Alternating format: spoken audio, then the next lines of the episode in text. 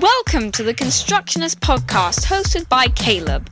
Just as we grow gardens and build buildings, God is building you through the renewing of your mind.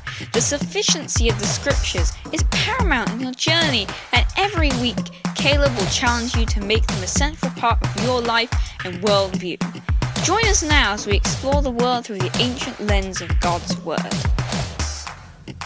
Good morning, friends, or good evening, whenever you happen to be listening to this podcast. Today we're doing something a little different. We're going to be doing a film review.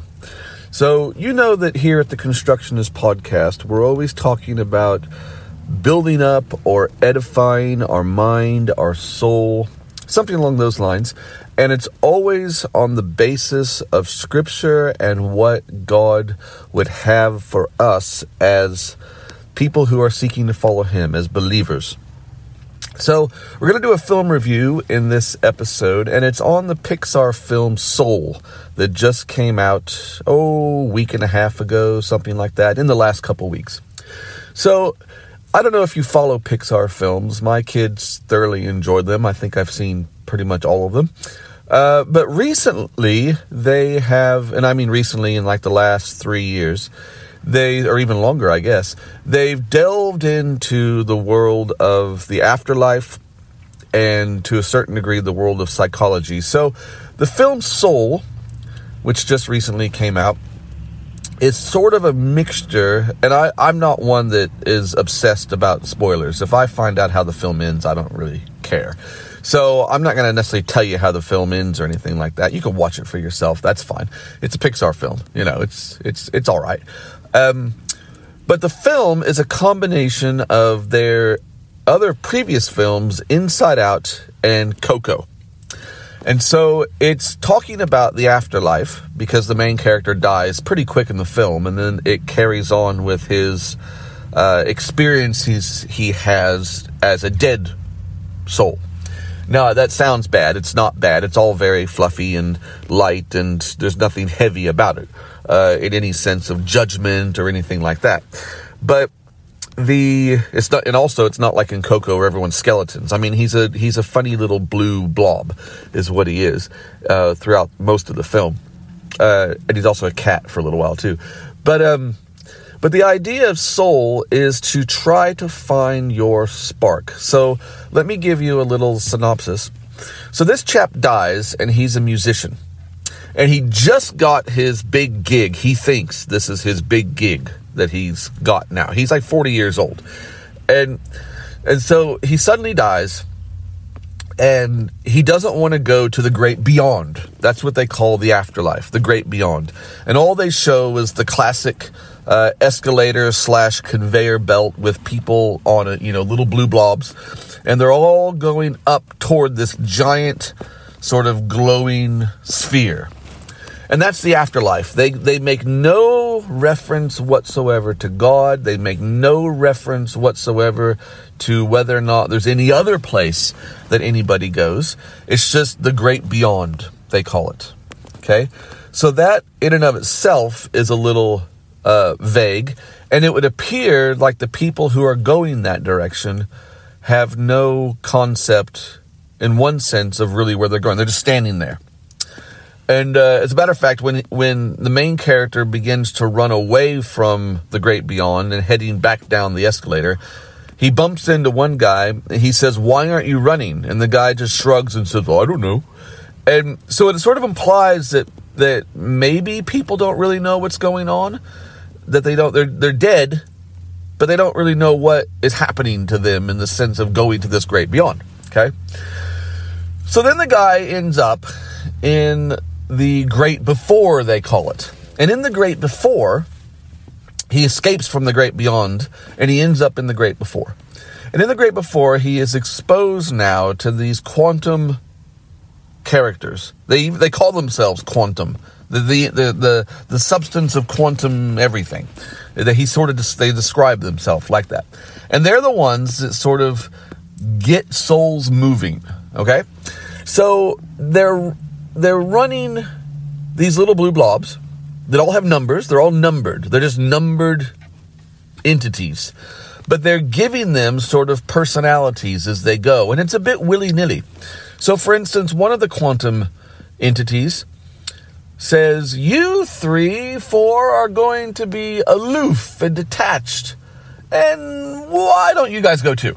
You know, and it's sort of this uh, random kind of uh, arbitrary decisions made by quantum forces, and these little smiley blobs are getting run through these sort of buildings that bounce up and down, and then they pop out now aloof and detached.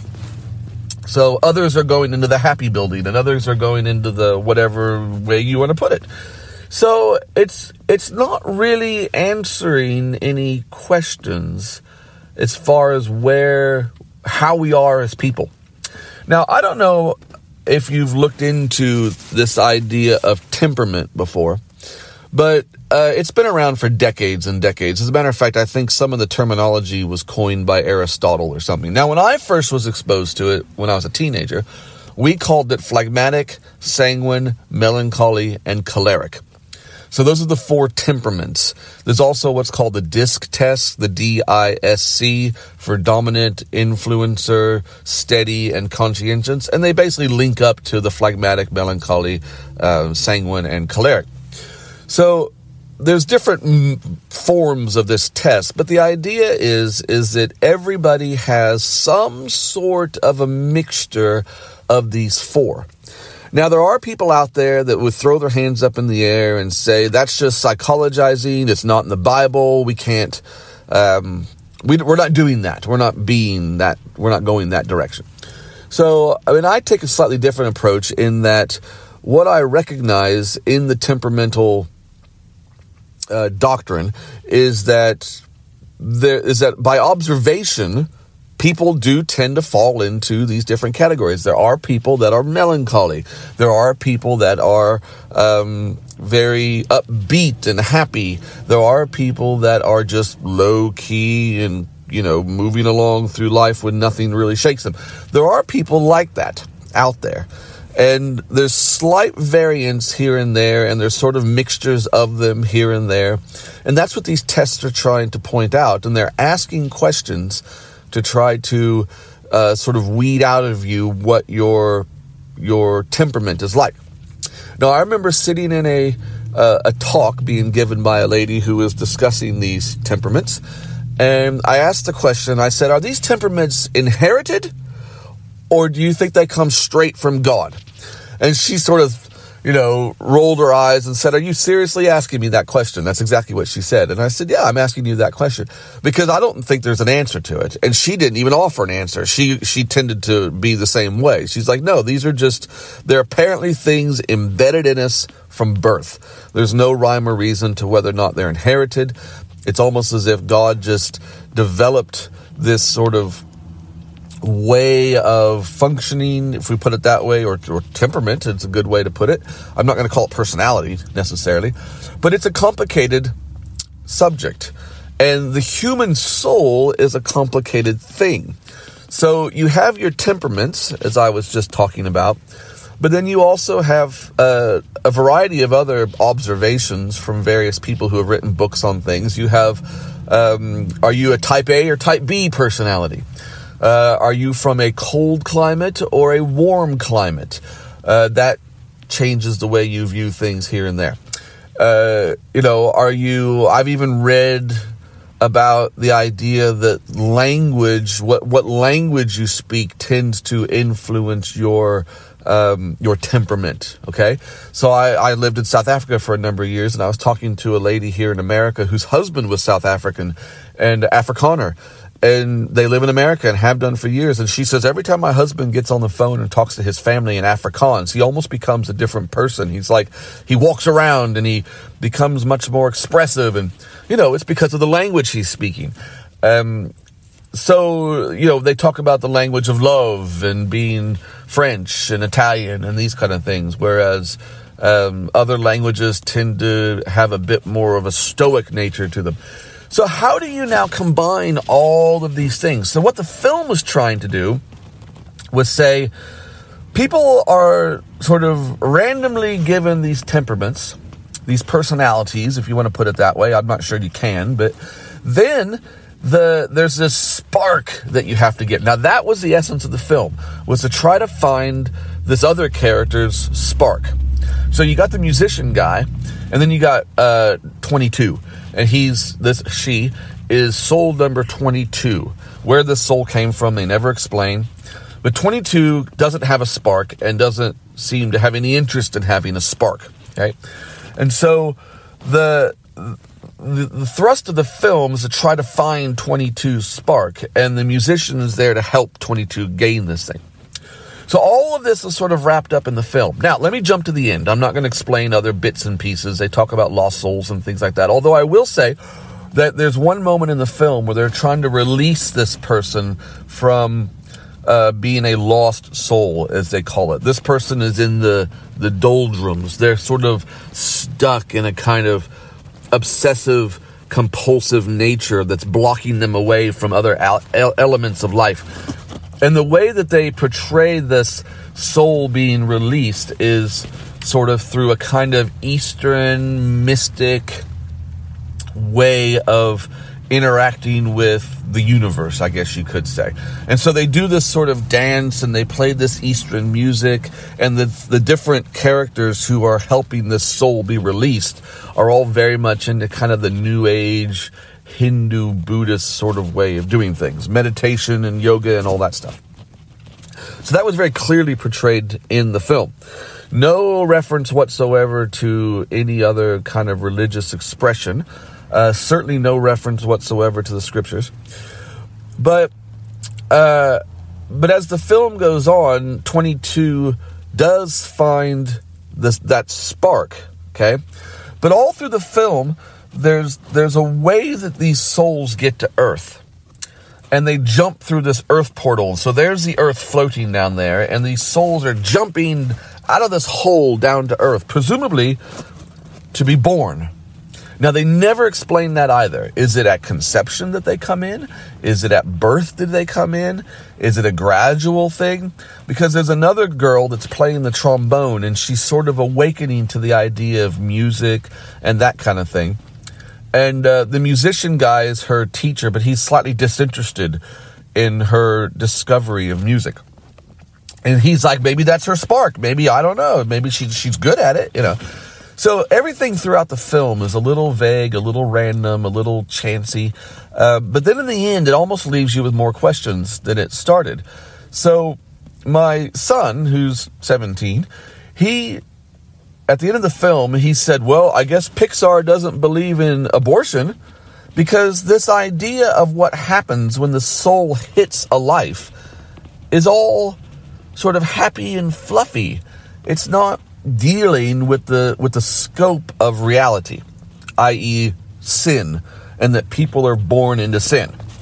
It doesn't deal with that, that the heart is desperately wicked. It needs salvation. It needs a savior. It doesn't matter who you are. Now, 22, when she's jumping down to the earth at the end of the film, she's gained her spark and she's heading down. I mean, it's a Pixar film. It has to happen, right? And so, uh, she, and so for most of the film, you see sort of the eastern side of America because the main character is from New York. But in the end, when 22 is jumping down to the earth, she's heading straight for Central Asia. And my first thought was, oh, great. This poor thing's going to be born. Okay, she's portrayed as female. She's going to be born into a Muslim family or a Hindu family. What if she grows up in uh, an abusive home? What if she what if she is aborted? She probably wouldn't be in a Muslim family. I don't know. Um, the Mid Eastern culture, you know, the, the actual culture of Central Asia on that subject. If she was born in America, she may very well, she could be aborted, you know, or anywhere in Europe, something like that. Uh, but, but what happens if she ends up being born to an alcoholic mother and now she's got alcohol fetal syndrome? What if she ends up Down syndrome?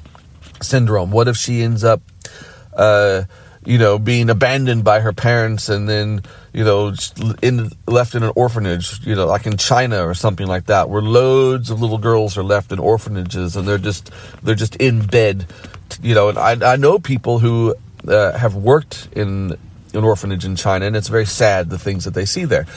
And so there's all sorts of questions of, let's just say, human misery uh, that are not addressed whatsoever by this soul jumping down to the earth. She sort of discovered her spark, and it's about it's sort of about the joy of living, and yet so many people live in misery all the time, and they need a savior. They need the message of the scripture which says that God doesn't reform you, He doesn't give you therapy, He actually gives you a new heart, a new essence of life that is from His Spirit directly. So that is how God reforms a soul is by making making the whole of you into a new creation. This film, the the write up on Disney Plus actually says about answering all of life's deepest questions or something like that. And, you know, if you have Disney Plus, look it up and, and see what it says. It doesn't answer questions. it actually leaves you in some ways with a gooey, warm feeling about Western society that uh, is somehow blind to the the the sadness and the evilness of human nature, the selfishness and the the greed and the just the, the things that happen on a regular basis that people are that make people I don't know even know how to put it. I'm kind of talking about the the the how do you deal with evil? How do you deal with sin? That kind of thing. God has a solution, and that solution is through the Lord Jesus Christ. So God Himself came down to earth to be human. He emptied himself, it says in Psalm, sorry, in Philippians 2. He took on the form of a man and he lived that life. It says, the Hebrews says that he was tempted on all points or tested on all points as we are, yet without sin. So he did not uh, he he walked always with the intent of loving the Father and obeying the Father because he had that direct relationship with God. Okay? So, but he lived this life in order to die, even though the wages of sin is death, and he didn't sin. But he took on the punishment of sin, and so that way, as human, he's able to now affect all humans on the earth. And if we turn to him and say, ah, I need that, I can't do it on my own, I have to have that of what God is, I want to go to God. Then, if we turn from whatever muck we were in before to him, it gives us, he gives us that new life. He literally gives us a new heart. We become a new creation. All things have become new. It's all now in Christ. It's, it's a new life that we can live. So this film does not answer any of those questions. It leaves you hanging because the very next day you're going to wake up and you're going to go to work and your boss is going to be mad or your, you know, your kid is going to do something that's going to drive you nuts or your spouse may die or you may get fired or you may get into a car wreck or I don't know what's going to happen to you tomorrow and I, you know, I could go through a long list of terrible things. You could get diagnosed with cancer, you could whatever. The only thing that's going to get you through any of that is by grabbing on to the Lord Jesus Christ and saying, I have to live by your life and your strength. Otherwise, you're stuck with yourself. And yourself, you know, is not perfect. and yourself can't do what needs to be done. Only God can do that. And so turn to Him, give your life to Him walk in his ways and in his spirit. The scriptures are sufficient and they give us the answers for life, not Pixar films. God bless you. Thank you for taking the time to listen to our podcast. If you were challenged and encouraged by what you heard today, please feel free to share it with any friends or family you like. You're welcome to email us at calebtheelectrician at gmail.com. That's calebtheelectrician at gmail.com. And remember to leave a comment at iTunes, Spotify, or anywhere that you listen to podcasts.